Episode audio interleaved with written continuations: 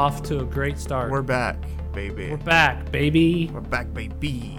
I need your clothes, your boots, and your motorcycle. And your podcast. Welcome to the podcast. My name's Eric Denton. My name's Shane Hardesty. I am one half of Pixels Per Minute. Shane Hardesty is one half of Pixels Per Minute.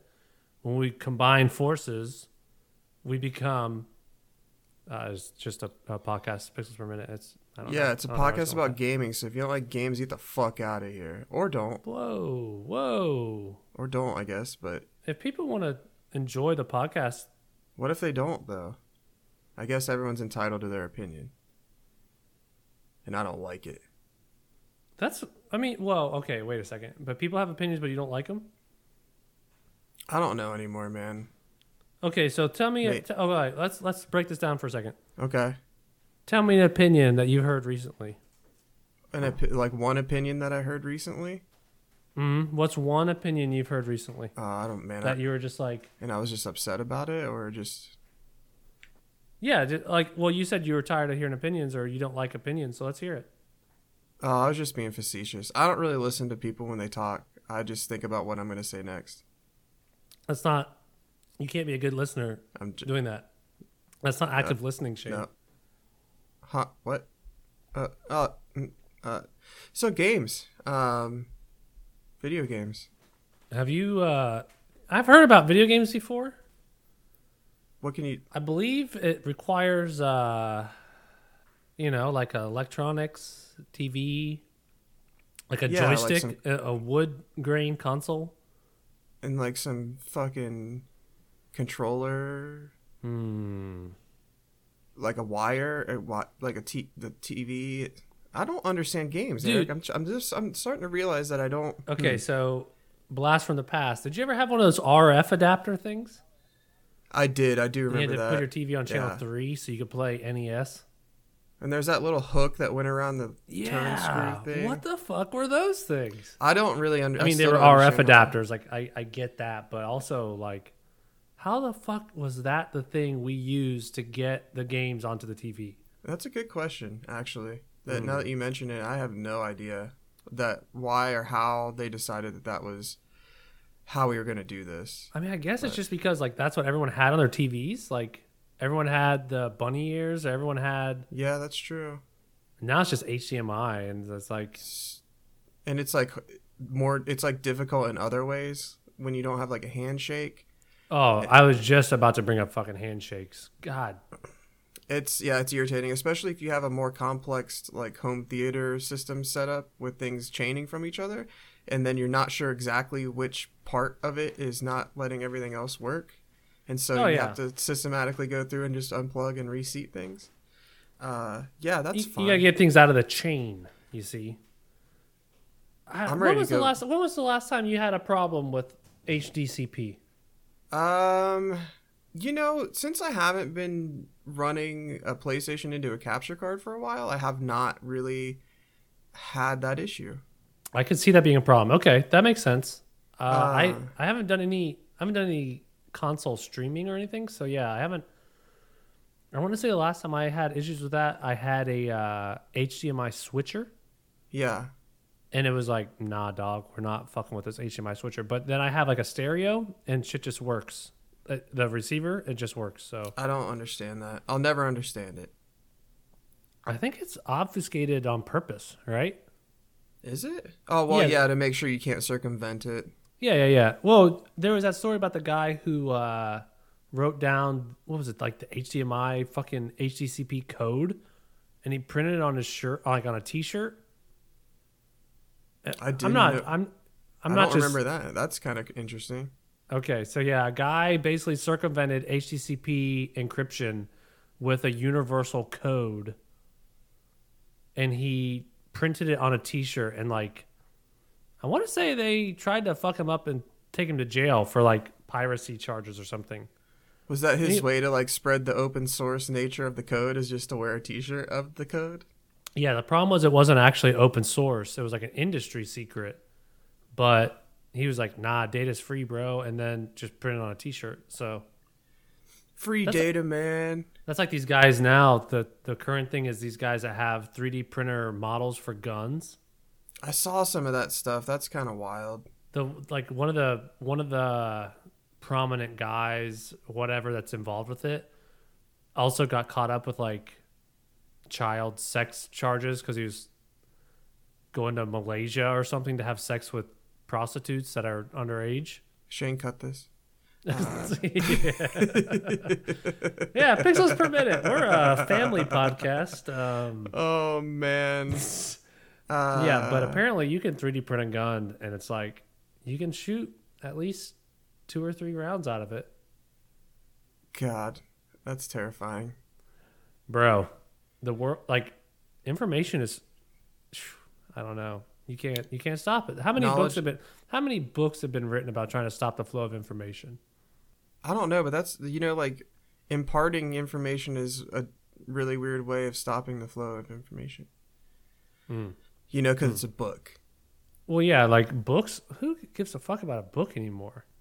Uh, But the, well, the, okay, so the crazy thing is, some of these countries are blocking, like firewalling the internet, and now, if you just wrote something in a book, you could hand it to a person, and maybe a cop would be like, "Yeah, whatever, it's a it's a book."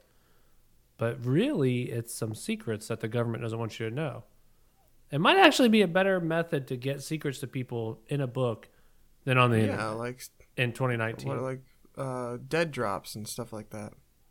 oh, fuck, um, man. man. we could go down a I watched The Americans. I know how we that could shit go works. down a whole fucking rabbit hole with that bullshit. Um, This is the second podcast where we talk about espionage, circumventing internet firewalls, getting around our government uh, restrictions on Yeah. information. FBI and CIA, you're not allowed to listen to this podcast. no, This if you're a First cop, turn it issue. off now. We know. We will know. We will know.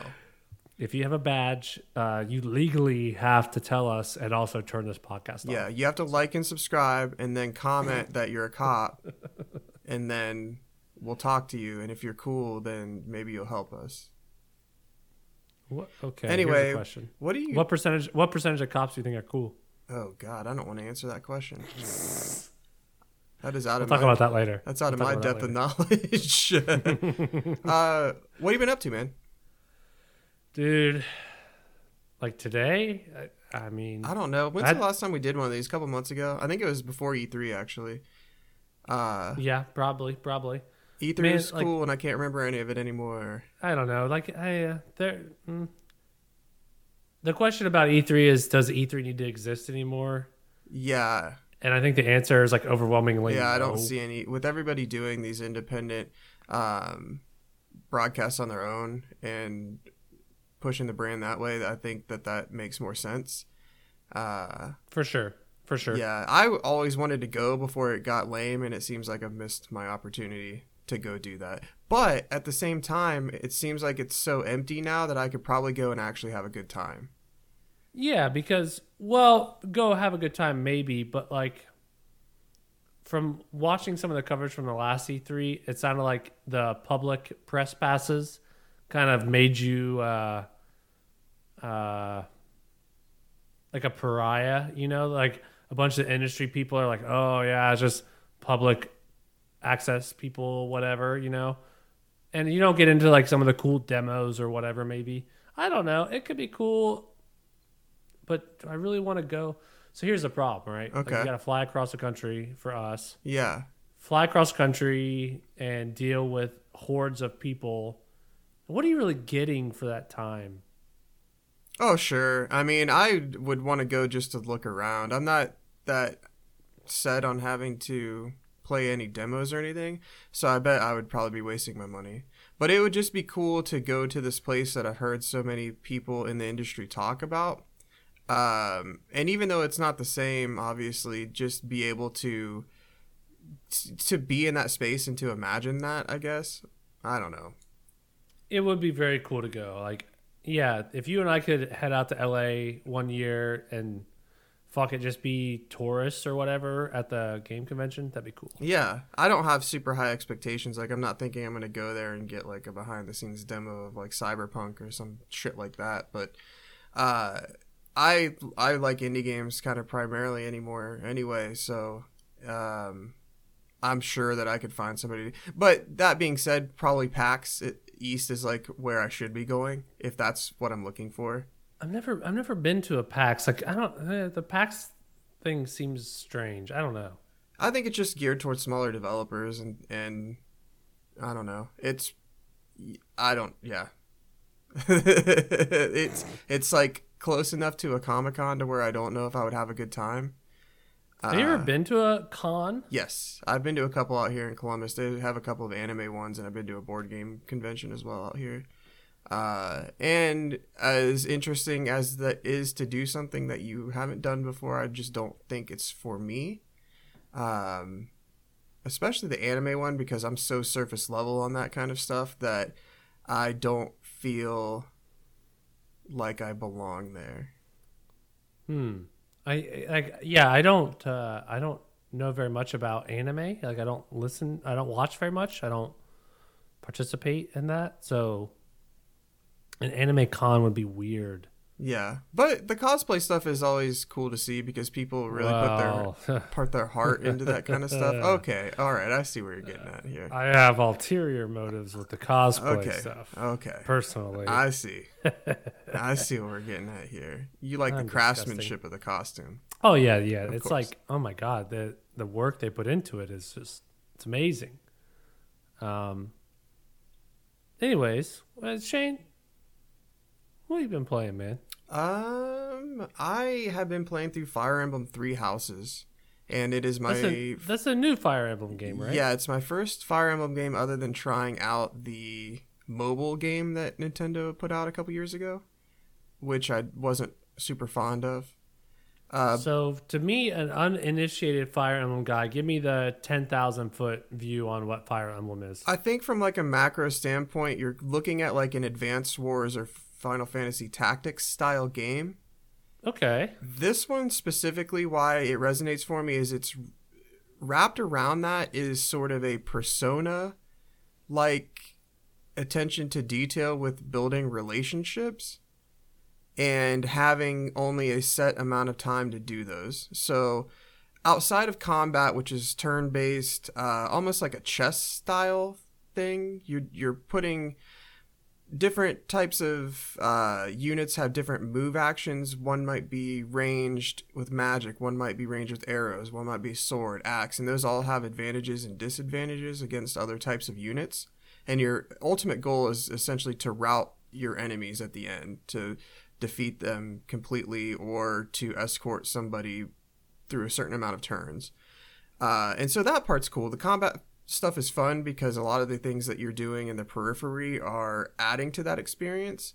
And so what I don't know how much of this is is new to this series, but what resonates with me for this game is that you are a professor at like a monastery and you choose between three houses and you form relationships with the students and with the staff who ultimately help you grow like because your your player character is also in the battles as well. So you're instructing the students you're choosing what their strengths go into and you get positive relationship points for those. You might have lunch with a couple of them that you want to synergize together uh, when they're adjacent in battle. And so you'll have like lunch and that's a point of the day that you can do. Uh, there are tea times which also raise your relationships with certain people because there is a ro- romancing option in essence. I haven't gotten to that point with anybody, um, but yeah, there you can give gifts. You're uh, doing fishing, gardening at the monastery. There's just a weird like slice of life component that's wrapped around the entirety of this game, and it's that part of it.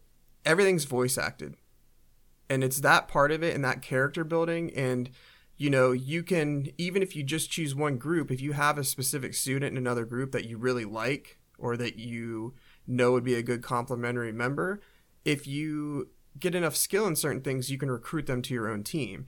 So Oh, you're okay. bringing people over from other teams and you're seeing cutscenes of dialogue with them talking to each other. And if you hadn't recruited that specific person or you didn't have a certain person on your team that synergized with them or had uh, like dialogue with them you might not even see that part of the game and it's not like something that you you're gonna lose a lot out uh, on the experience if you don't get it, but it's neat little flavor text with some of these relationships.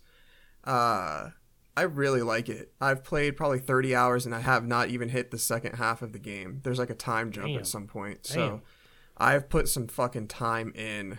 Uh, I've been doing so many battles rather than uh, resting or doing like you can do like adjunct professor seminars where people get special bonuses to things doing that. There's a lot of minutia in the, the ways that you can affect the students' knowledge and what they're doing in combat, but um, I've just been pursuing all the side battles, and so now my typical level of a mission that I'm going on is 19, and most of my students and I are around the 27 or 28 level 28 area. so we're just rolling through people, and that feels extremely gratifying. And then we just get back to uh, the monastery after that point, and we have some tea or lunch together, and uh, do some fishing. So it sounds so it kind of sounds like you've got like a like you said like a Final Fantasy's tactics uh like battle system, yeah, turn-based battle system. Mhm. But then you also have sort of like a persona type of um, relationship building, and it's all kind of mixed together. Yeah, yeah, and I think that because those systems um, alternate throughout the game, you get a break from each one, and they are both fulfilling in, in equal parts because you're not only focusing on that. What are you playing this on? Uh, this is on the Nintendo Nintendo Switch. Nintendo Switch. Okay. Yeah, Um, I've heard of that. I've heard of that. When, uh, when did this come out? I think I feel like- eh, like two or three, maybe two months ago. Okay. So you said you're about like a third of the way through it. I think so. I might be a third to a half of the way through it, and I'm at around thirty hours.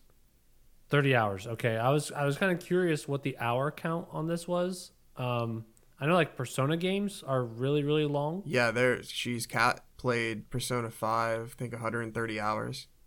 Jesus Christ. And she had to knock the difficulty down at the end to beat it because she was just sick of that. This game isn't really like that. That game, you can get yourself into a corner with how your save is, and if you don't have enough healing materials or certain things that you need, you can really like kind of ruin your game at the end of it. Like make it nearly impossible to, to beat it.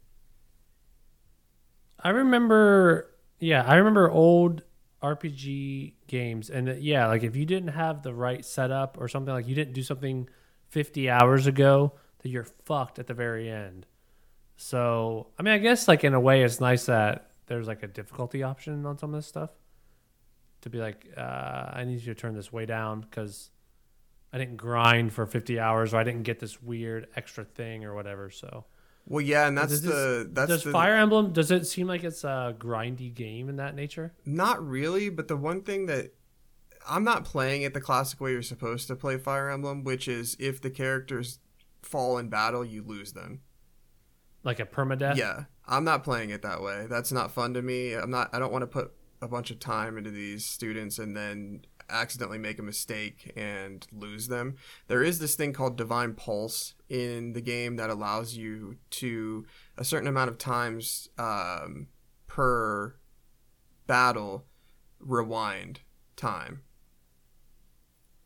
Hmm. And it'll allow you to clear back to the beginning if you want. Like if you thought you just had a terrible uh, you can go back step by step like each move or you can go clear all the way back to the beginning and so i guess that's probably something that helps people uh, get around the whole permadeath portion of it but uh, yeah i just i like the people too much i couldn't handle losing them so Getting a little too invested Yeah. in your uh, your crew. yeah um that's that's kind of it on that one i've been playing borderlands 3 as well and uh, This is the big new game. Yeah, right now. Uh, and I would agree with people online where it's kind of a matter of if you like that game and that's something that you were interested in, it is a return to form, whereas that pre sequel kind of got off to the side of what I felt like made that game good. hmm Uh, so yeah, a ton of weird guns, talking guns that walk around on the ground and fire for you.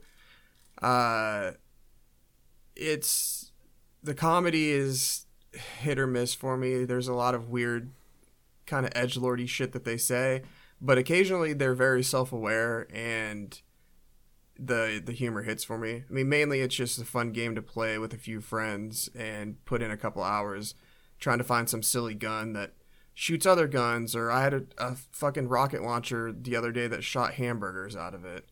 Uh, so it uh, it's cool. It's more Borderlands, and uh, I think if that's something you're looking for, definitely check that out. Um, the other thing is uh, Super Metroid. So we just got all the, that SNES drop uh, on the Switch. That Yeah, has yeah, like yeah. what 16 or 20 SNES games, I think, off the rip. Um, and a lot of good ones. I mean, uh, Super Metroid is on there. I played Pilotwings again for the first time in a while, which is awesome. Um, Zelda, what is it? Uh, Link to the Past Yeah, uh, yeah. is on there. Super Mario World. Uh, a couple of Super Mario games are on there. Uh, I think the original Puyo Puyo is on there. I yes, that's correct. which was weird. I didn't realize that that was going to be in there, and uh, went to go play that. And I don't know what any of the menus mean, but I was able to get a couple of rounds in, so that's been fun. Um, and then what is it? Super Ghouls and Ghosts. Yeah, it was like one of those uh, impossible games back on SNES. Yeah, and uh, I've been trying to play that, man, that is fucking something. Uh, it's like if they turned up the difficulty on Contra all the way, and So yeah, I've uh, I've been playing Super Mario World. So I never had a Super Nintendo when I was growing up. Um, I had a Sega, and so people talking about Super Mario World with such reverence. I was like, well, I should play it. So I played it, and I guess I didn't really get any of the uh, like the secrets. Like I'm not sure how much of the um, like completion record I got. But have you been using any of the Switch's SNES stuff where you can like pause and rewind and stuff like that? Yeah, I honestly think that's one of the bigger components of that system that I've been enjoying. Um, it, yeah, you can, I guess, kind of cheese the game if you want to be able to to do stuff that you normally wouldn't be able to do, um, or just like perfectly time a boss or, or things of that nature. But for things like that, Super Ghouls and Ghost game, I think that's super. Uh, I keep saying super, jeez, Super Nintendo. Uh, I think that's I think it's the only A good the- like, value add from for I understand, people, the only way you can beat that game is to have like a pause and rewind mechanic. Oh, really? Is that what people are saying? I haven't played enough of it, but that's I've I've heard through reading about it that uh, it's one of the the most difficult uh, console game or that generation of console games that was ever. I mean, released. For, uh, yeah, I haven't played around with it too much. I mean, I've been messing around with the SNES stuff as well. But yeah, it just sounds like horseshit. Like that's I don't know. like something that would be more tuned for an arcade rather than having it. Right. Just designed to eat game. your quarters or whatever. Uh yeah, no, fuck that. So, so with the Super Nintendo, uh, well, or the Super Mario World stuff, like again, I never played it, and so I just kind of wanted to see my way through it. And so yeah, I would like, could I? I had like 30 lives or something like that when I was playing through it. Like, could I have gotten through it? Absolutely, but I just wanted to fucking get through the game. And apparently, there's a bunch of secrets that I missed, and I need to go back and get that. But for the most part, like, I just wanted to see the game. I want to see the levels. You know, I would restart a couple, but it's like, ah, how precious do I really want to be with some of this stuff? Like, oh, I need to play it just like it was back then. It's like, no, I don't really think so. I'm pretty happy with using the mechanisms to rewind and stuff like that. Um, Yeah, I agree. I think getting through the content itself is really, I mean, what you're looking for anyway. So, yeah, absolutely. There's something to be said maybe about the difficulty in some of those games and like how rewarding it can be if you're able to like push your way through them. But also, I, I just don't have time for that shit anymore. So, uh, having a having a way to look at stuff like that is super important to me. And i'm glad that a lot of these classic remakes are having those additions. The one thing with these that i wish they had more of were like uh manual scans so i could see the original manuals for the games and yeah, um maybe I mean they've actually been doing this a little bit more, but like uh, they have like plus versions of the games that have save games on them that are ready for you to go and check out certain parts of the Hmm. game, uh, or you might start the game with some items that you normally shouldn't have at this time. So they're kind of like a ROM hack version that they've put in. That, that almost Uh, reminds me of like the old days of the game genie, right? Like Oh yeah, punching sure. in a code, get having whatever when you start the game or infinite lives, what have you, just to again like get through the content and see it, but you know you're not playing it the right way or the way the developer intended you to. It's like, eh, I I can get I can get over that as a adult now. It's just like, just let me see this shit. I just want to see this game. Um, maybe that's why I'm so terrible at games today. Is I cheated my way through so many of them when I was younger. I don't know. I I kind of after the whole Sekiro shit earlier this year, I'm so over people gatekeeping shit that it's just if you're happy and you're enjoying yourself and it, it's serving you, then who cares how you're playing it? I mean, if somebody doesn't like it, then whatever, fuck them. Did you did you play Sekiro? I played maybe 10 or 15 hours of that game. I have I really I have such a difficult relationship with games like that because I really do enjoy them, but um I got that one at a time when I got that one at a time when I was having like a shittier time at work and so the extra anxiety wasn't something that was uh interesting to me. Mm. So yeah, like yeah, like Dark Souls games and Blood. Like I never really played Bloodborne, but Sekiro is from the same guys. And you're right. Like there is an anxiety level to those types of games where if you're having issues outside of that, that yeah, why why would you want to ramp that up, right? Yeah, I just I wasn't getting anything from it. I d- the sense of accomplishment of beating an enemy was just you know, you could put 2 or 3 hours into that game and and kind of be empty-handed by Mhm. the end of it depending on Mhm. what had occurred. And yeah, I I just kind of dropped off of it after a while. I think I, I will go back now. I, I have a better job and I'm in a better situation now, so maybe it's it'll be time to uh, jump back in there and check that one out. Well, that's I mean that's kind of one of the problems I always had. Like I've played uh played Demon's Souls, Dark Souls 1 and 2, did not play 3. Uh played very little of Bloodborne, did not play any of Sekiro.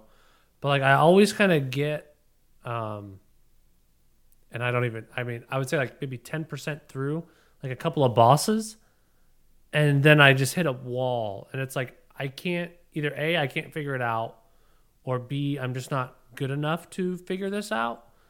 And so the like the repetitious nature of it, like I'm not learning what the game wants me to learn to get past this. And so like it feels really, really good when you hit that roadblock and then you get through it. But then when you hit the next roadblock almost immediately and it's just kind of like, eh, I have maybe better things to do with my time because I'm just not I'm not getting the enjoyment out of the game. And I know a lot of people are, you know, say get good, but you and I both work fucking full time. It's like I don't have time to spend getting good or whatever. Um, I may never. So it's like I understand why these games exist. I'm happy they exist. They're fun to look at, but like I, I didn't buy Sekiro. Um, a couple of friends of mine were really into it. They were it was right when it came out. They're sharing secrets or tips with each other and stuff. And they're like, "You need to get Sekiro. You need to get Sekiro." And uh, I don't know, like the Dark Souls games maybe are just aren't the thing for me anymore. I don't know. Yeah, I could I could definitely understand that. I'd love to be I like to be part of the conversation, but every time I spend my money on one of these games, I end up regretting it. I like I have a good time poking at it for 15 hours or so, but I know like to really get everything out of it, you need to put in you know, again, it's one of these like 60, 70 hour games and it's like I uh if I'm not enjoying myself throughout that time and I don't feel like I'm getting better at it or whatever, what's the point? That's a that's to me that's a waste of money. I think so too, and it's it all has to do with what people get out of games, I guess. So Um, you been playing anything else, Shane?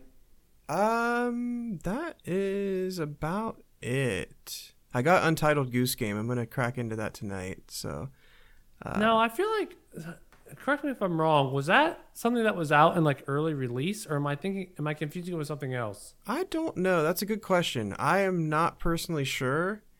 Uh, I know that I'd seen a lot of preview footage of it and had heard people that had, had played some of the stuff and were super interested in what they were doing with it. I've heard it likened to uh, isometric Hitman, but with a goose. Oh. Was there like a goat game or something that I was? There was Goat Simulator. May yeah, maybe that's what I'm going to get confused with. I don't know if they're connected at all, but for some reason my brain is connecting those two, and it's like I thought this was a thing that had already been out. Uh, yeah, they're so, connected insofar as they're both wacky animal games, I guess. I gotcha. Yeah, I, I'm curious to see what. Yeah, I've been seeing stuff about that game as well, so I'm curious to see what uh, Goose Game is about. Untitled yeah. Goose Game is yeah. about. So you talked um, about Super Mario World. What else have you been playing? Well, yeah. So I have a Switch, um, and really have not been utilizing it enough. I played a little bit of Tetris 99, but I am just not a Tetris savage like uh, all the people online are. So I've been struggling with that. Uh, I played a little bit of the NES stuff. I didn't really like. I played some of the Mike Tyson's Punch Out recently. Okay. But I had forgotten yeah. some of the secrets and mechanics of how some of those guys work. So uh, that was a little bit challenging.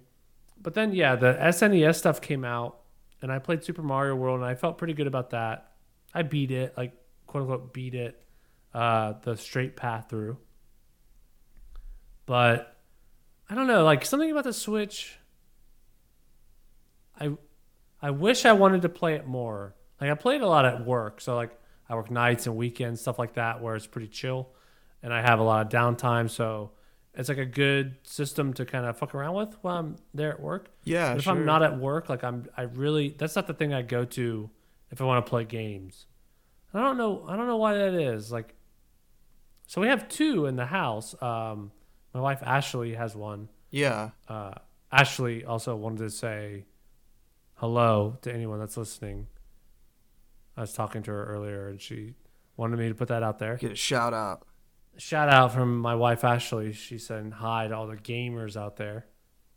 But like in general, I just something about something about it just feels I don't know. I have a computer. I've spent a lot of money on the computer. It's really fast. It's really good. Maybe I'm just not in enough uh, situations where the Switch makes sense, right? Sure.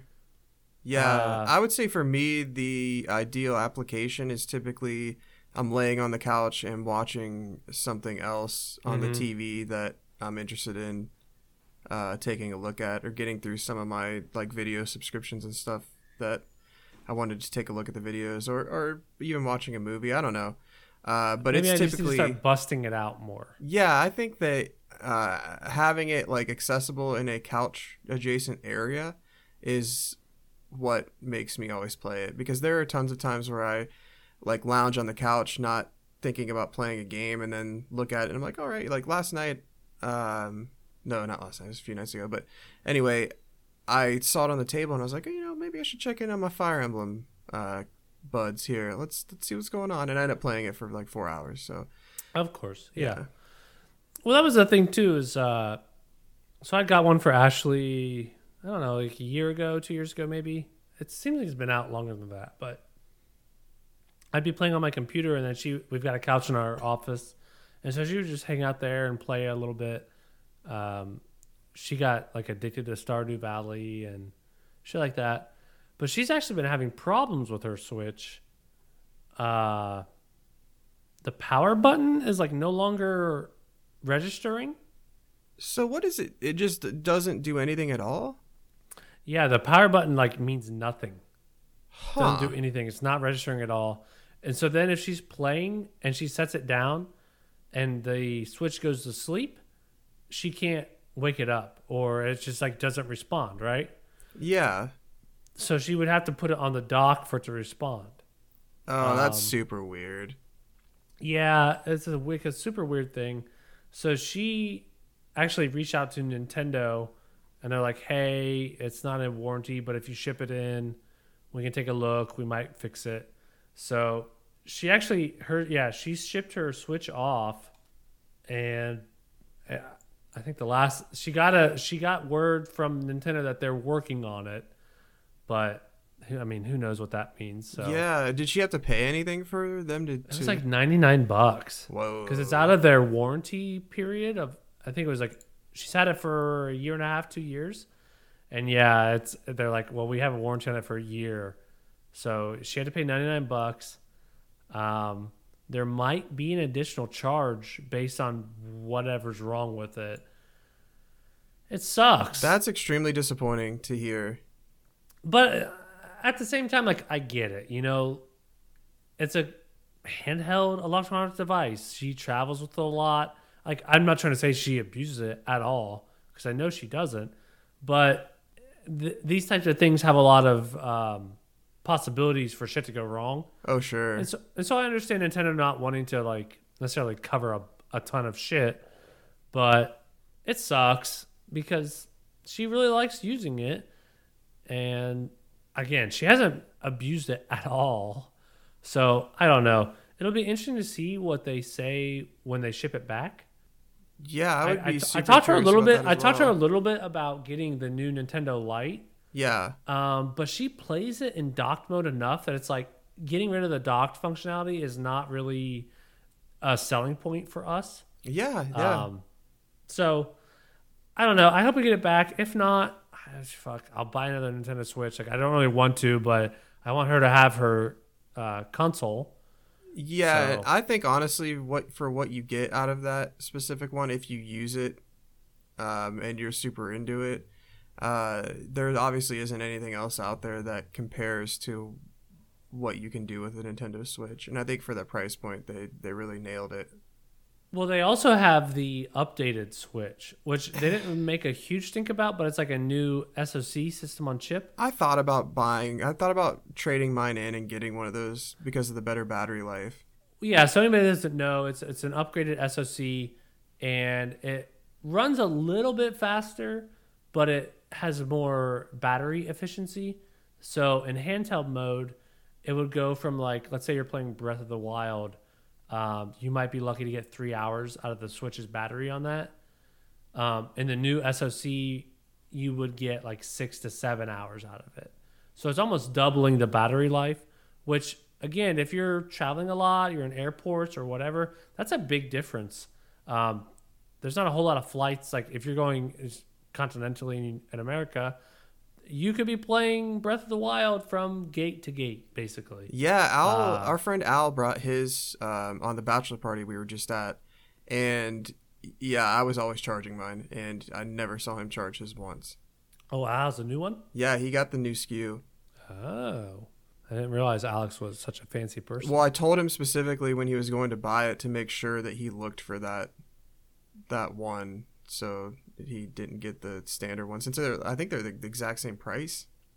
Y- they are. Yeah, I think there's something on the box, like some kind of language on the box, but I, yeah, they're they're exactly the same price. So they're trying to blow out the old ones and they're trying to get the new ones out the door as well. So, um, you know, my Switch has been good. Again, I play it. There's like two weeks out of my rotation of six weeks where I can really play it at work, and outside of that, I really don't touch it, which is kind of a shame. I wish there was something more that was grabbing my attention, but Yeah, and you don't play any of the big tentpole releases. Like you're not going to play an Animal Crossing or a Pokemon game. no, absolutely not. I wish I did. A lot of that stuff reminds me of an old friend of mine, and that's not really why I don't play it per se. But it's like, it's just it's just not what I'm into. I don't Yeah, know. Sure. But it's nice to have something around, right? Like, again, I spend like on my night shifts. I'm at work for 84 hours that week. Shoo. and I get done. Typically, I get done with my work around like midnight, but like I have to be there until six a.m. Like I work six to six, so in the evenings, I, I like what what the fuck am I supposed to do?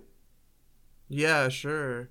So either I watch like uh, Giant Bomb or YouTube, or I fucking play my Nintendo Switch. So it's nice to have. I wish I had a better use case for it. Do you think you uh, would play something like an Overwatch on your Nintendo Switch? Yeah, that's really. Uh, you, you know that's a, that's an interesting thing that's come up is that they're releasing Overwatch on the Switch, right? Yeah, I'm kind of curious because I've I've liked that game when I've played it before, and there are so many characters now that I think it'd be interesting to jump in there. And that game is so it handles competitive multiplayer so positively that I never feel bad even if I've sucked during that round. Um, they definitely fundamentally took everything that was good about TF2 and made a way better game out of it.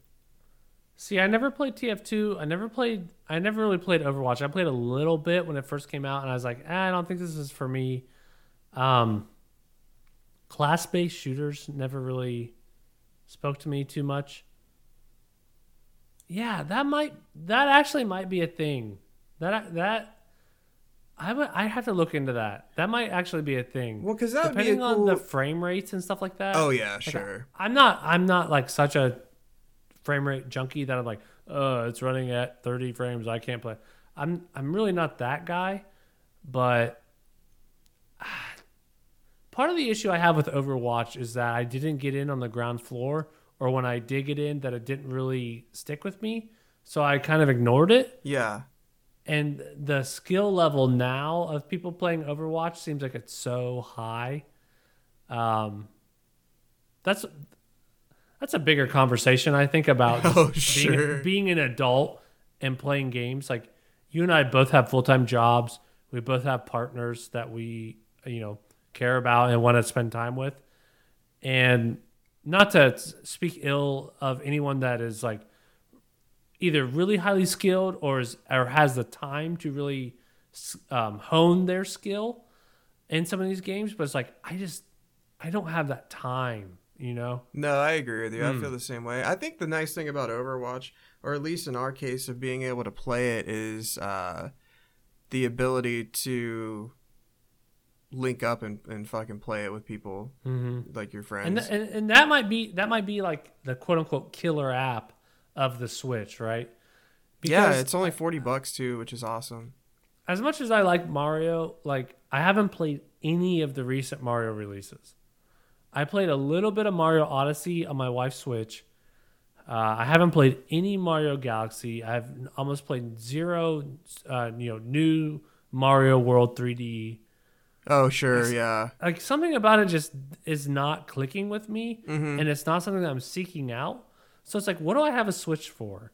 Yeah. One of the biggest games that's honestly interesting to me on the Switch is Diablo 3. Oh, dude, I've uh Al and I started playing that again and uh yeah, that And that game's been out for what? 7 years, 8 years? I uh have bought it on PC, Xbox mm-hmm. 360, mm-hmm. Xbox 1, PS4, Nintendo Switch. I think I bought it 5 times now.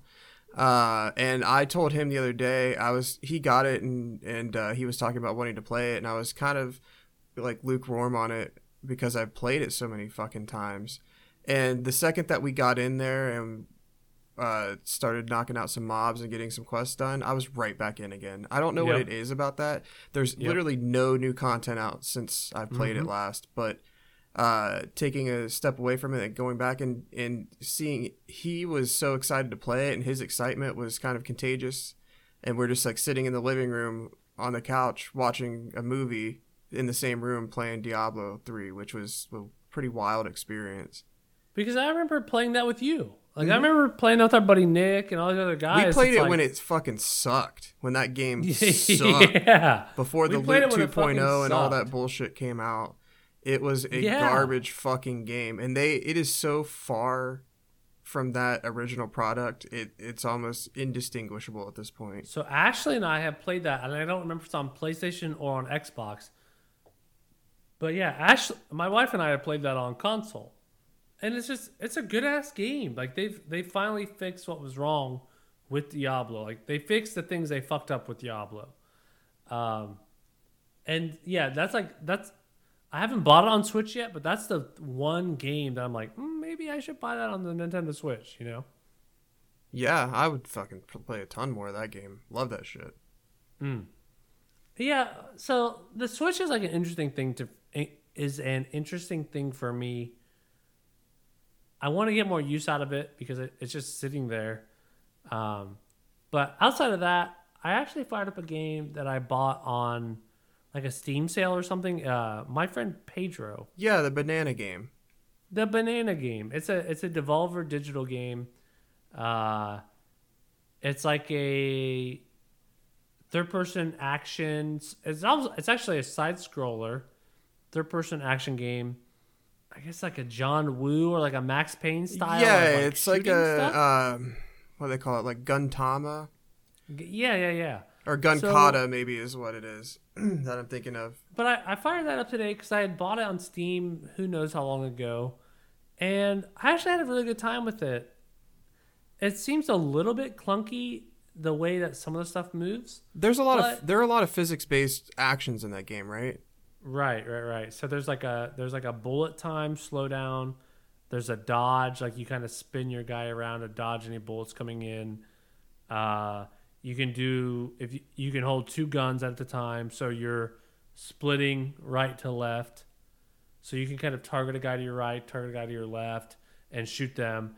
And there's um, kill combos and things like that. What was interesting is as I was playing it today, is I started to get into some of the puzzle um, sections.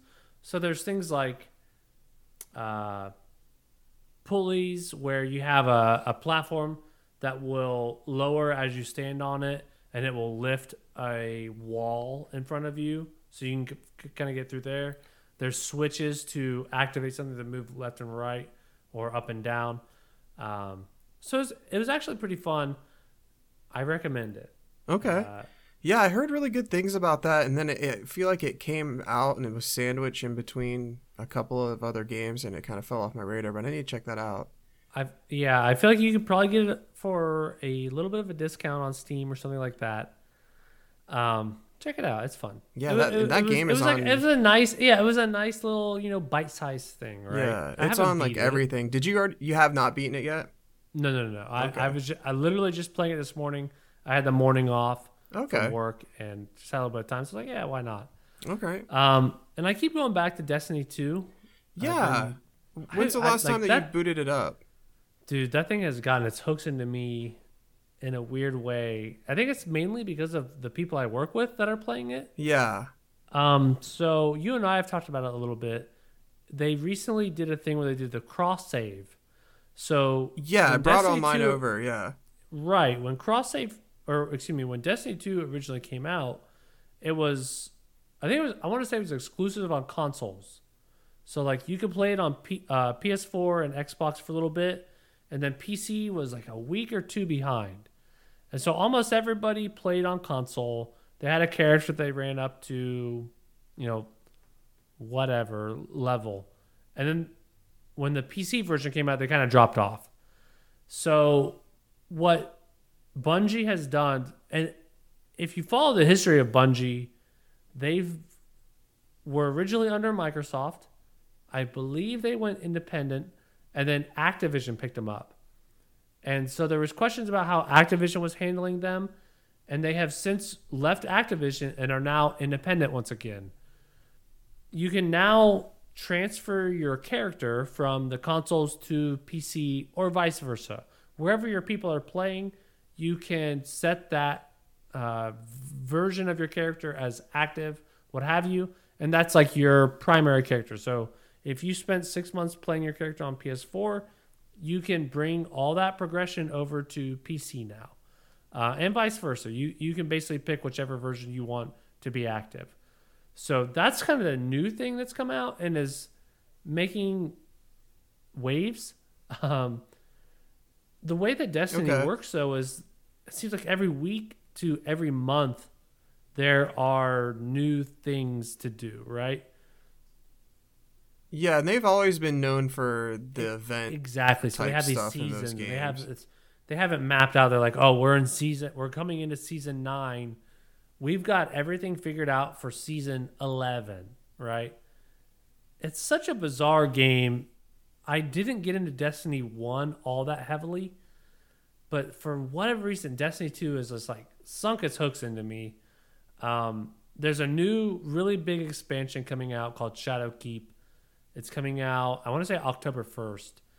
And it's, yeah, yeah. It's Damn, totally changing the way that the armor works, which I think will be good. It's adding a bunch of more stats. So, like right now, you have mobility, defense, and recovery, maybe resilience.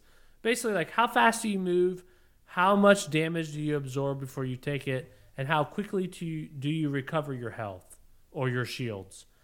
And so they're going to add a whole bunch of new um, stats. They're changing the way the armor works. So it's almost like, you know, in Diablo 3, how you can transmogrify stuff? So you've got this high level Yeah. thing, but it looks stupid. You've got this low level thing, it looks cool, but it has really bad stats. So you can change your high level thing to look cool and have the high level thing stats. I believe that's what they're going to do with the armor in Destiny 2, which makes sense because Okay. part of Yeah. the reason you do all this shit is that your guns look cool, your armor looks cool. So they had this, uh, they had an event. I can't even remember what it's called now, but basically you get a set of armor that is completely useless, and through completing, yeah, I remember that, and you imbue it with the spirit of the item that right. you wanted Right. So as to you complete these challenges. The armor gets cooler and cooler, and it gets better and better stats. And so now, I believe they're saying that that's one of their first armor 2.0 sets. That's what they're calling it, armor 2.0. So they're And you're saying these these new ones they upgrade based on your experience in the game? Well, yes and no. So they've always had mods on the armor. So let's say your helmet has uh, it has an empty mod slot, so you can mod in that you have better recovery, so your shields recharge faster, or you have better mobility, so you can run faster. Um, there would also be mods like, you know, uh, hand cannon targeting or auto rifle targeting, things like that. To just kind of cater your armor to the way that you play. So if you had a very specific gun loadout you liked, you could set up your armor to complement that. Um, it sounds like what they're going to be doing is basically saying, okay, here's a piece of armor. Um, if you like the way it looks, you can now choose what type of perks are on that armor. And you can also choose what type of mods are on that armor. So it's kind of fundamentally changing it because in a loot based game, you're grinding out the armor, you're grinding out the guns to get the, the combination that you want, right? And the aesthetics of it don't necessarily matter as much because you're like, well, it looks stupid, but I can reload my pistol twice as fast. I don't get flinched when I get shot, so my aim is very steady, and I carry extra ammo for my pistol, right? And the way that the pistols work or the hand cannons work is like Yeah. you get two headshots and somebody's dead. Oh damn. So it's like a very high skill based, but if you can get some of these perks on it, it you fucking shred. It's insane. And all the classes of guns have perks like this. All the armor will be set up in such a way to do this, but you start to get like a mix a, a mix match set, right? So going back to Diablo, right? You have very obvious sets that kind of work together. Mm-hmm. I mean, they legitimately have armor sets, and they look really cool, and they have synergistic perks. Destiny doesn't necessarily have that, so you can equip one exotic armor, whether it's your helmet or your um, legs, what have you, and then everything else has to be a lower level. And some of the exotic stuff is like the coolest looking shit in the game. Like Sure. when you when you look at a a, character, they have like a weird um, light pattern going over their face. Like that's almost always an exotic uh, helmet. Or if they have these really huge shoulder pauldrons and they look really wild, Yeah, and you're that's almost always an exotic. historically um you're ex- historically only able to equip one of those at a time, correct? Right, right, right. So the idea is that hopefully we can make our guys look really cool because there's so many um, game modes where you're playing with other people. whether it's uh, PvP or uh, PvE, like the strikes playlist. So now you can make your guy look cool, and you can potentially make your guy have good stats on them, and you can have good perks. So this is all going to be brand new as of um, October 1st. But they're also changing the way that the cosmetics work that you have to buy. So right now you can buy a currency to buy some of the stuff in one of the markets. I think they're going to be changing that. So there's a lot of changes coming to the game, Okay. and it's like, why would I play it right now?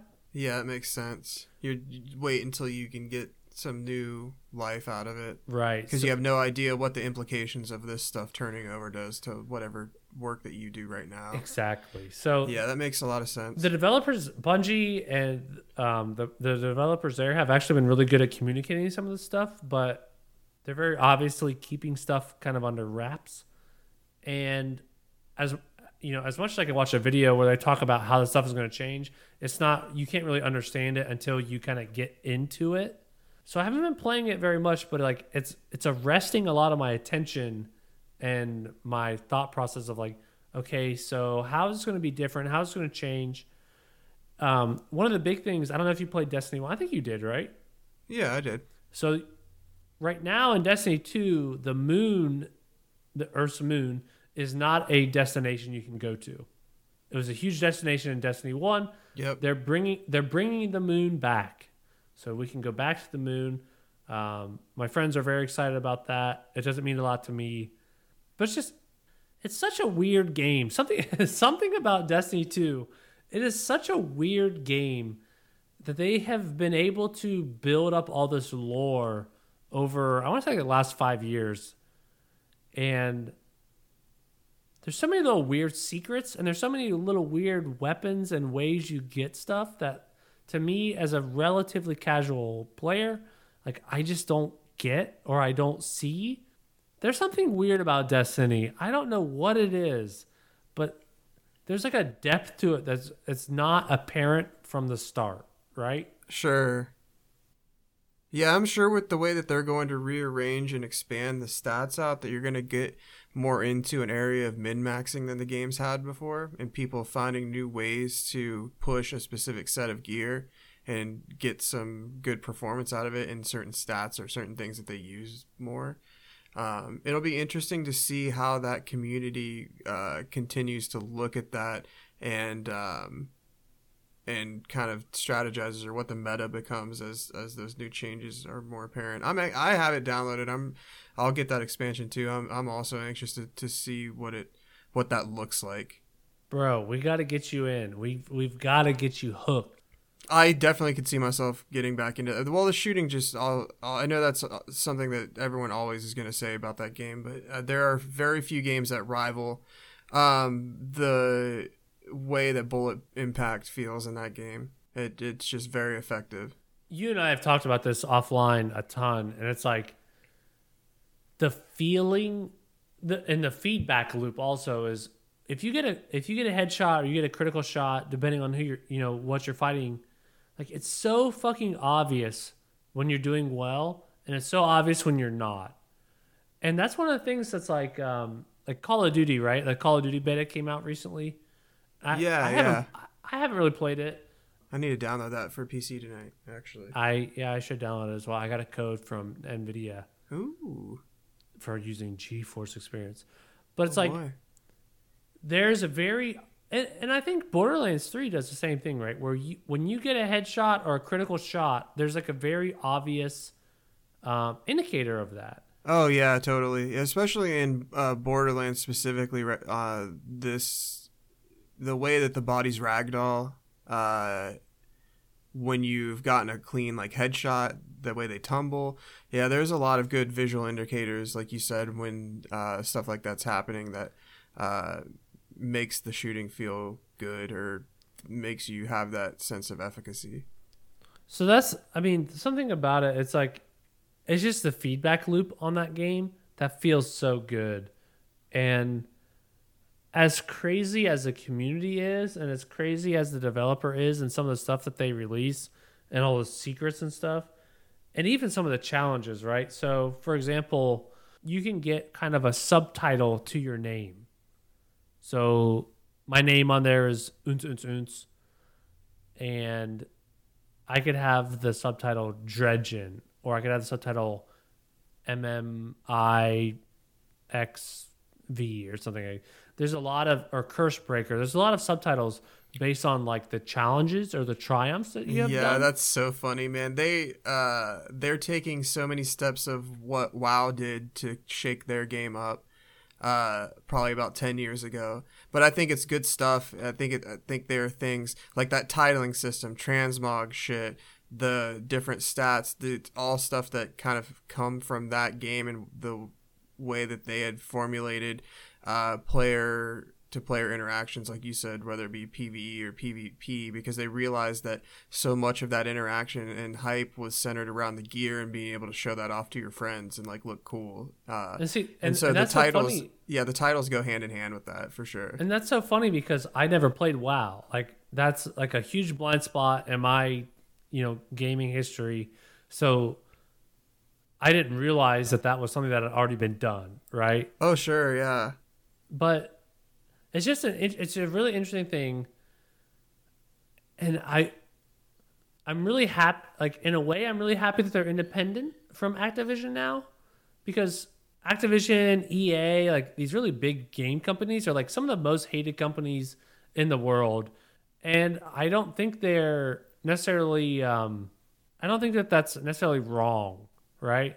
No, not at all. I think that they're so centered around wringing as much value from the property that they miss what makes people like the games in the first place. It- I like, think, if you want um, to charge me sixty dollars or seventy dollars or eighty dollars for a game, like if it's a good game, I'll buy it. Um, and and if you want to make a long tail on the game, right? Like, uh, you want to release the game for sixty, and you want to create a couple expansions for twenty or twenty five, or even you know whatever. Um, if the game is good, I will I will follow you and I will support you. E- Even small games, like I said, I picked up uh, my friend Pedro recently. Like that's a that's a tiny game. That's a nothing game in my opinion. I, and I don't mean to talk poorly about anybody that worked on the game, but like that's not going to be a game that I play for 200 hours, right? Sure, yeah. Um, but like respect my time and respect the money I'm putting into it, and don't fucking nickel and dime me to death. And I feel like so many games are going in that direction now, and it's like Destiny has gotten out from under, or Bungie has gotten out from under Microsoft and Activision within the last five years, and it sounds so stupid to say it, but like I trust them in a way um, to make good on what they're charging me money for. Sure. Yeah. And it, it and I think they might you know, previously being under larger develops developers like that probably had to have some interesting conversations about the things that they thought would make the game good, but things that might not necessarily be financially beneficial. The fact that we got um, we got those uh, account transfers. Uh, oh, that's huge. it's it's massive, you know. So that's huge. um, I agree. I think a lot of these larger publishers, obviously, we've seen more recently with some of the insane loot practices and shit like what NBA NBA two K or two K twenty, uh, the one that came out right after there was the big um, thing about microtrans gambling style mechanics. Um, and then they came out with a game that just legit has a fucking slot machine in it, and that's how you get Jesus everything. Well, I mean, like you they said, were, I, I mean, even at the even at the risk of of hurting their ability to continue putting out games or like messing it up for other people, they just don't care if they can wring the money out of it. That's all that's important, I think. and you know, like I, I hadn't read anything about the 2K20 stuff. That sounds straight up shitty. That's like one of three different ways you can spend premium currency.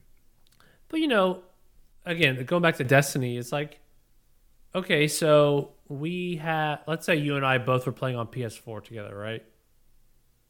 And then you and I both upgraded our PCs. You were like, well, fuck, let's play this at 60 frames per second. Let's play this at 4K resolution, yada, yada, yada, right? You and I both spend like $2,000 on a PC, theoretically. And then they're going to say, well, no, you can't actually take this character, even though it's all the same shit. You need to buy a game, buy the game again for $60. But that fucking sucks as a consumer. It just sucks. And for such an online, interconnected game, that really there's no reason to make somebody buy it again outside of a bean counter somewhere saying, well, if you don't allow them to cross save, they might spend another $60 on the game. It fucking yeah, sucks. yeah. And so I- it's super cool to see a developer like Bungie start to do like consumer friendly practices like cross save. And it's not even cross play where Yeah.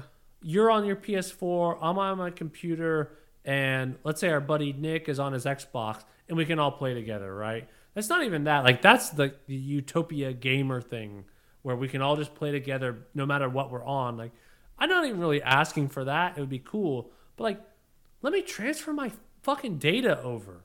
It's all in your guys' hands. Like, why can't we just do that? And it's because of finances, ROI, and all this other bullshit, right? Yeah. So it's it's actually super refreshing to see a developer, you know, break free of a larger publisher or parent company where all they're interested in is ROI and to say, well, what's actually good for our game? What's actually good for the people that have supported us over the last five years?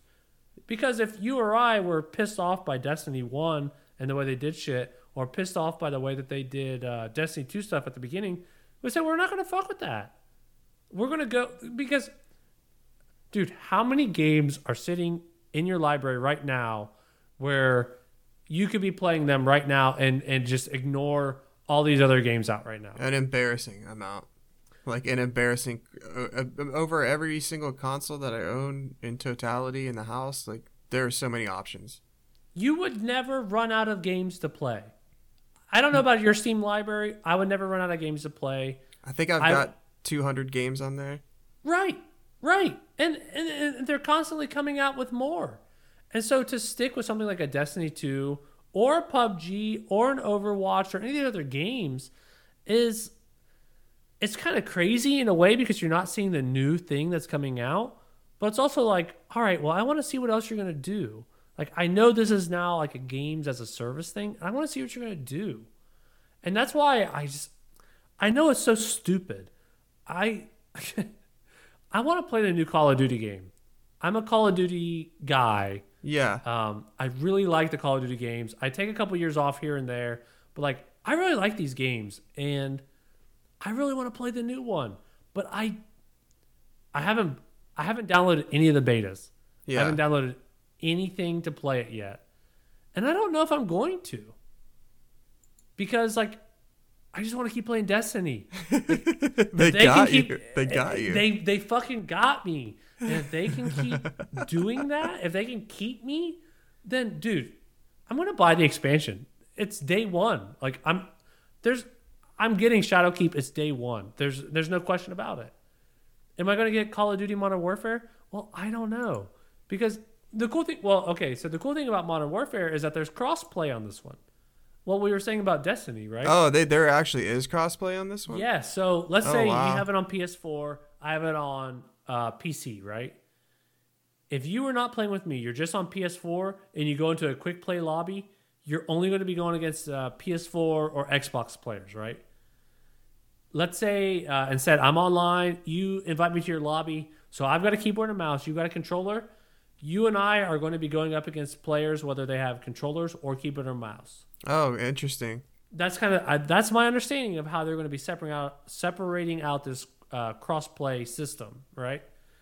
Uh, that's super fucking cool because I want the cool graphics, I want the fast graphics, I want the fast load times, and I want to play on my computer with my mouse and keyboard. The problem I have with Black Ops 4 that I played on my PC is that the multiplayer lobbies fucking dried up within like two months oh really dude, the multiplayer lobbies dried up fast. And so then I had to go to whatever was the special game mode that they were promoting that day. Like I like to play Kill Confirmed. I like to play Team Deathmatch. Those are like my two main things I like to play. If I wasn't playing whatever weird hopper or lobby or channel that they had set up, sometimes I wouldn't be able to find a game. It's That's- crazy. And that was how how, how long after they released it? A couple of months after it was released. yeah, that's insane. But if I wanted to play their blackout mode, their like battle royale mode, which I liked but wasn't super into, I could get in. But Yeah, that makes sense to me. the I multiplayer, that. the multiplayer Call of Duty speaks to me more than the battle royale mode does. So I wanted to play that, but yeah, it died within months, dude. And it's like I I bought a multiplayer game that had a lifespan of six of sixty days. That's stupid. That's a dollar a day. yeah. I think that that's where you get into the more interesting conversation of games as a service. Uh, if done right, you definitely get the value. And and what they're going to be doing with this next one, where you can play with console players, I think that's a huge benefit for PC players. And a lot of people are like, "Oh yeah, I'm going to be owning noobs with my keyboard and mouse." Like that's not really what I'm talking about.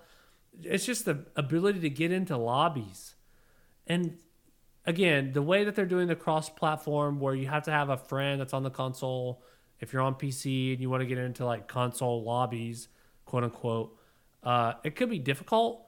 But if they lose, and, and Call of Duty developers have shown they're willing to loosen some of the restrictions, that might be a way to keep the player base alive on PC, where it's only for two months or three months on PC, and it's like ten months, eleven months on console. This might be a way to stretch again to stretch that tail out on the PC. Yeah. So Yeah, that's a really cool idea. I'm anxious to see how that works because I think that there I think that there is less of a difference between console and PC than people think. And I think the people on console have gotten so used to playing that they've gotten really good at using that system. I Dude. think uh, you know there's always this um, there's always this idea that you know PC players are just gonna own every single console player Mhm. because the, the the mouse is more precise and, and blah blah blah and that's true like uh, there is some truth to that in the refinement of your controls um, but i think that there are so many people that have been invested in consoles for so long and uh, honestly the controllers have gotten better with the dead zones and uh, how precise a lot of those joysticks work that i mean i think that people will be surprised how competitive console players are going to be coming out of the gate Dude, if you set me up on my PC versus like a really good console player, I'm going to get smoked. Like really there's no doubt about it. I'm going to get smoked.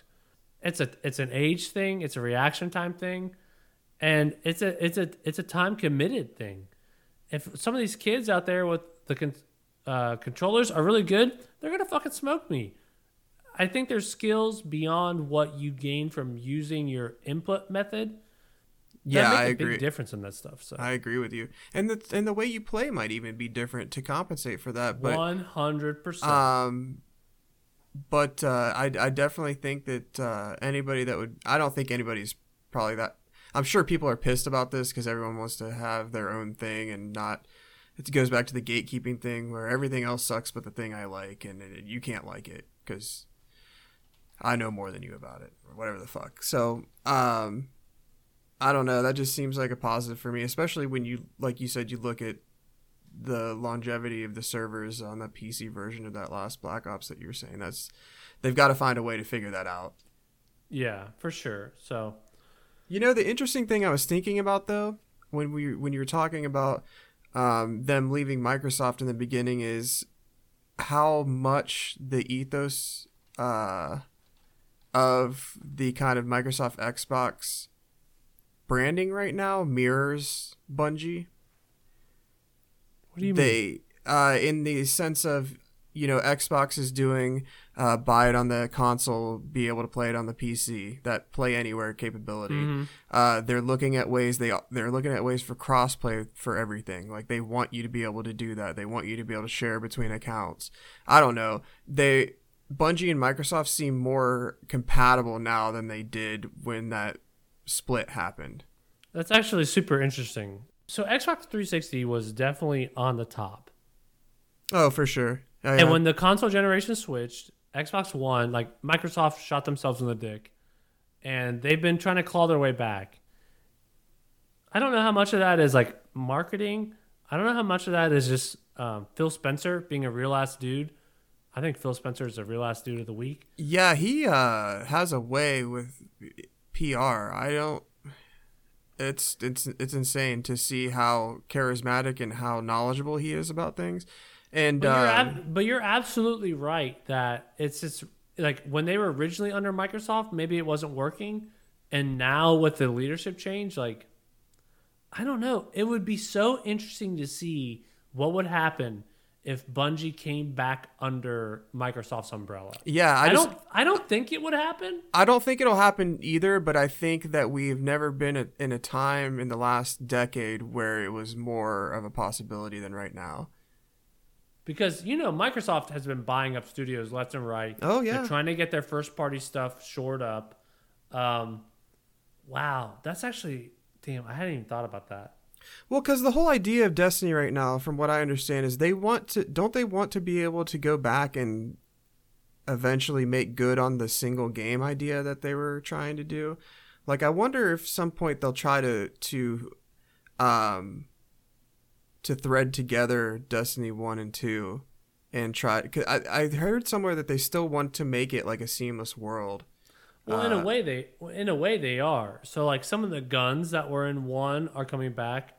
Some of the uh, multiplayer maps in one are coming back. Some of the locations like the moon are coming back, and it's this huge deal to a lot of these Destiny players. Yeah. Um, Hmm. So like, what were what I I was watching a Giant Bomb thing where they had some Bungie guys and some of the folks that work on Warframe. I can't remember the developer of that. Tenno? Or no, wait, Tenno is the name of the thing. TennoCon.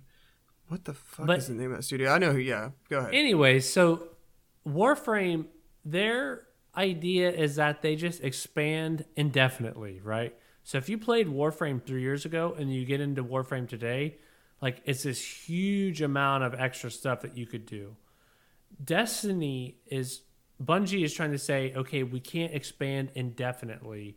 We have to, um, like, if a new season comes out, they're going to add something and they're going to take something away. And so they're kind of like adding and removing events and um, game modes and things like that to try and keep it as like a sane download, right? Because every time Oh, you update yeah, makes you have to update the executable or what have you. Um, Warframe's like right now we're just expanding and we're going to keep expanding until it becomes too much. And and the Bungie guys are like, we need to kind of think about this, right? So that's an interesting thing as well of like just the update um, strategy or the update philosophy, right? yeah. How how do you keep the game growing as a live game in 2019? Yeah, Hmm. that's a good question. It seems like they're doing a good job at, at, at gathering data on what people are enjoying and trying their best to continue doing more of that. Well, one of the interesting things, and, and we can get off Destiny here, but there was a there was a there was a mission where you go to the old tower, so the former tower where you were at, and you kind of work your way down through a puzzle to get um, a new gun, a new exotic gun, and it was a gun from Destiny One called Outbreak Perfected. Okay, I remember this. Yeah. And Bungie said they were able to fund the development of this unique level and this unique gun. They were able to fund that off of the cosmetic purchases that players were making. Oh, gotcha. So players have spent sixty dollars on the game to, to get the game, or however much they spend to get it, and then they pump more money in to get um, cosmetic changes for armor or guns. And I, uh, I hesitate to say this, but I think they said it was based off of one gun, cosmetic changes for one gun. They were able to fund the development of a whole new level, and to actually two new levels to and one new gun just based off of cosmetic changes. Yeah, that's super cool. That's crazy. That's a really right? smart idea. To well, obviously, I mean, you should always be putting that money back in to continue to grow it because the longer it stays, the more those cosmetic purchases are going to be anyway. But yeah, they're, they're I'm sure they're making hand over fist money and and uh, being out from under the thumb of Activision, they're probably in an interesting place uh, moving forward in, in the type of things that they can do. Mm-hmm. So, yeah, it, you know, that's a lot of talk for Destiny when I haven't played any of it recently. well, uh, this is good because we're getting your baseline on it before, which is already way up there. So we'll see. We'll record after that expansion comes out, and then we can, we can get some more Destiny talk. I'm, I'm really excited for it. I'm I'm really really excited to have a reason to play again, which is it sounds so so strange, but um, I'm not working towards anything right now. I got the one gun that I thought was fairly attainable, um, and based off of some of the changes they're going to be making to the PVE meta, I think it's a good gun to have. So I'm excited, um, but we'll check back in for sure. All right, cool. Shane, what do you got on the news front? All right, we just got a couple here, so we can kind of run through these quick. Um, I picked this one up off of uh, PC Gamer. Uh, Twitch has acquired the Internet Gaming Database. Um, so I was talking to you a little bit before the show here um, about the fact that prior to this, Twitch's game directory was based off of the Giant Bomb wiki. Uh, that has all of their games on there, which is a pretty comprehensive list of games. Um, and it, I guess when it's showing like the metadata on your stream of which game you were playing, that's kind of where it pulled from to give additional data on what the game was or platforms or things like that. So I had no idea that Twitch was using Giant Bomb's uh, video game wiki. Yeah, it's that's it's interesting. It make it makes a lot of sense when you really consider it, though. And I remember hearing it on a, a bombcast maybe a couple months back, even. Um, so this new internet games database apparently is way more comprehensive, especially when it comes to smaller indie games. So Twitch has bought this search backend uh, to improve their um, try the game directory, I guess, on their service. Um, I, I, I guess I don't it's cool and I'm glad that they're doing it because I think that there are probably a lot of weird games that are played on on Twitch that um, yeah. are difficult difficult to kind of aggregate into a search function for people that are looking for that kind of content. Um, so uh, yeah, definitely a, a net positive, uh, I guess, for them and and just being able to uh, get that content out to people that are looking for it a little bit more readily. Um, I'm wondering though, because I've uh, the giant bomb, giant bomb one always seemed super big to me, and it's been it's been in some sort of existence for what the last like 12 or 13 years maybe mm-hmm. um so yeah i i don't know this isn't a huge news story it just was interesting because it was giant bomb related so that's why i fucking pulled it really but well it's also twitch related which you know to 99% of the people that watch Twitch, they don't care. There's been but a lot. It is it. It's an interesting thing on the back end. That's like, it's a it's a big impact on anybody that's like a big streamer, right? Oh sure, sure.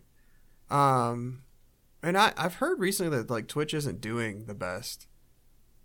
What do you mean? Uh, anymore, like that. Um, and this is kind of I guess conjecture at this point because I'm not looking at any source or anything, so you just have to I guess look that up, but I'd heard that they were having some difficulty uh, in terms of how profitable the company was. They, um, are, well, I mean, they lost Ninja to Mixer. Yeah, and you know, a lot of people treated that as a joke, but I think that is a fucking huge hit for them. Well, yeah, uh, they're, one of his one of their top people that are drawing people to the site goes to the competitor. And so that becomes a contagious thing because people are excited about new and different features, and now the person that they like is on there. Um, so yeah, the the implication of that was probably pretty big. Um, I wonder if Twitch will continue to stay at the forefront of being like the game streaming place or the platform to go to. Because what the the big ones, Twitch obviously the biggest, uh, and they have that Amazon money to kind of prop them up. Mm. Um, mm. Amazon money. YouTube and what was the what's the Microsoft Mixer? Yeah, that's who that's who Ninja went to was Mixer. Yeah, and that that's a Microsoft property, right? Oh yeah, yeah, yeah, yeah. Okay, I thought that yeah, Forza had some Mixer integration or something in there. Oh yeah, for sure. Okay. Uh, yeah, I'd be, I'd be excited or not excited. I guess curious to see what. got to get on Mixer, bro. I guess I'm. That's I'm where on- Ninja's at. Did you hear? Yeah, I heard. I I'm not. I got to go check him out. I will say I have a small Twitch channel, twitch.tv slash uns uns uns. Yeah.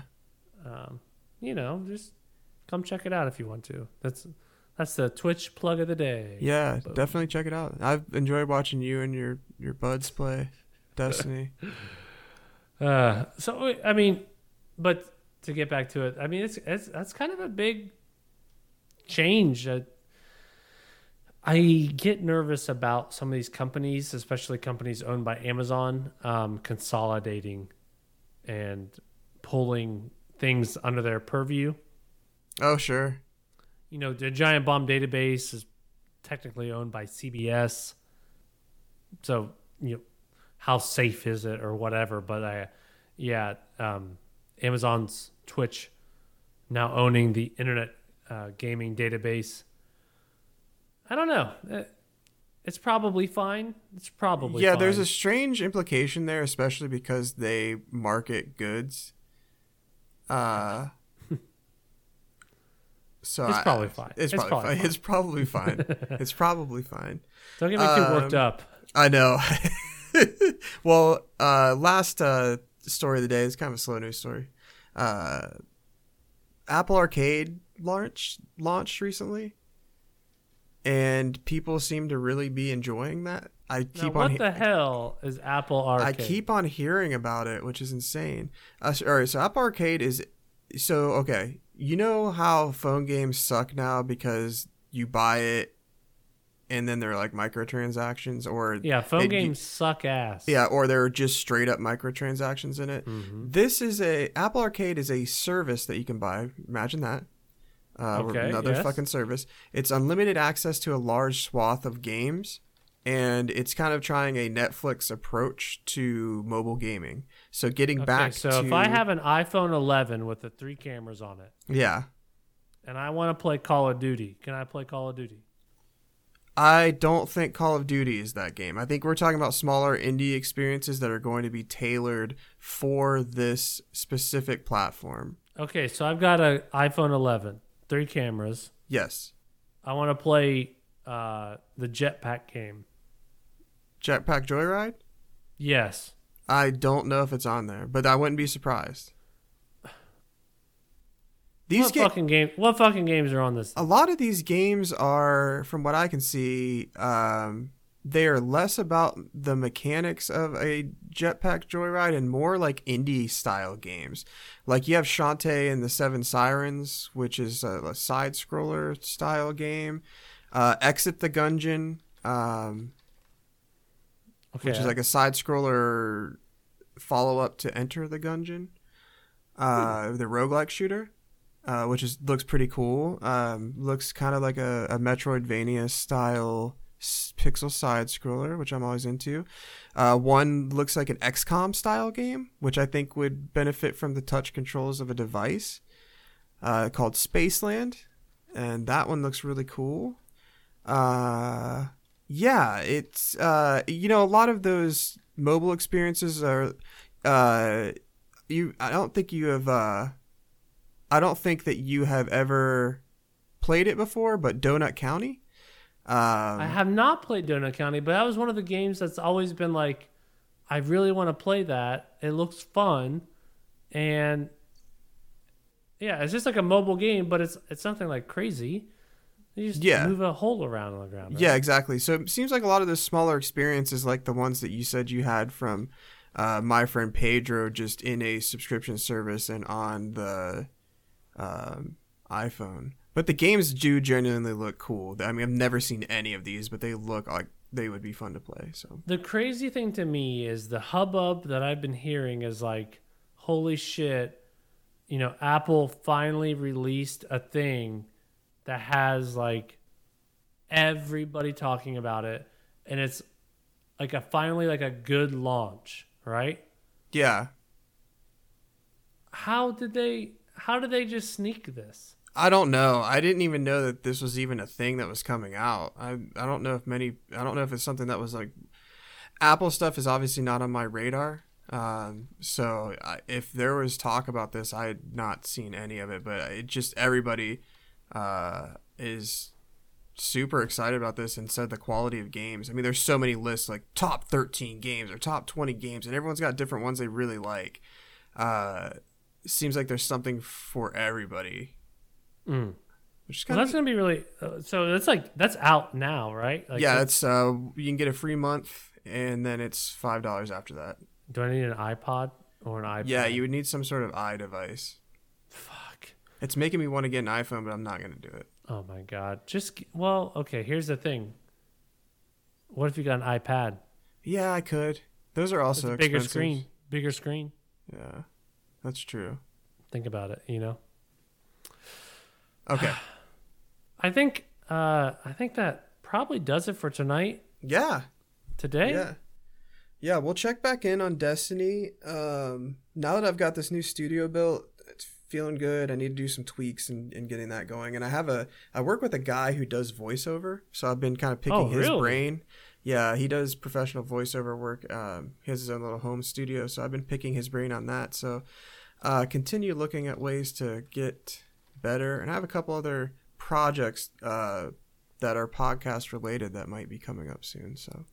That's um, awesome, dude. Well, because I know the last spot you were in was like a one out of necessity, b crazy neighbors. Oh, all the So- time, man. All the fucking time. I have a way better spot here. Yeah, everything is just positive right now. So, I mean, hey man, I'm so happy things are on the up and up for you. yeah, Everything Yeah. in my life is crashing to the ground. It's all burning. I'm just, Um, just fucking soul sucking you. that sounded like sexual, but it wasn't. dude. Normally I have to pay for that, but oh uh, god. All right. Um, thanks again for Radioactive Sandwich for the music. Uh, absolutely. Uh, check them out. Um, Radioactive Sandwich on Facebook, Instagram. Um, Loren and Julian are two very good boys. They're uh, pixels per minute, um, stamp of approval, good boys. So absolutely. please Completely check them out. Uh, they have a new album coming out soon, Planets. And I think if you like this podcast, you might like them. You can also check out some of their older works. One of my favorite songs from Radioactive Sandwich, you know what it is, Shane? Which one is that? Who Am I? Okay, we'll end it on classic. that. Who are we really as people? You know, ponder that, and we'll see you next time. Thank you, Shane. Later.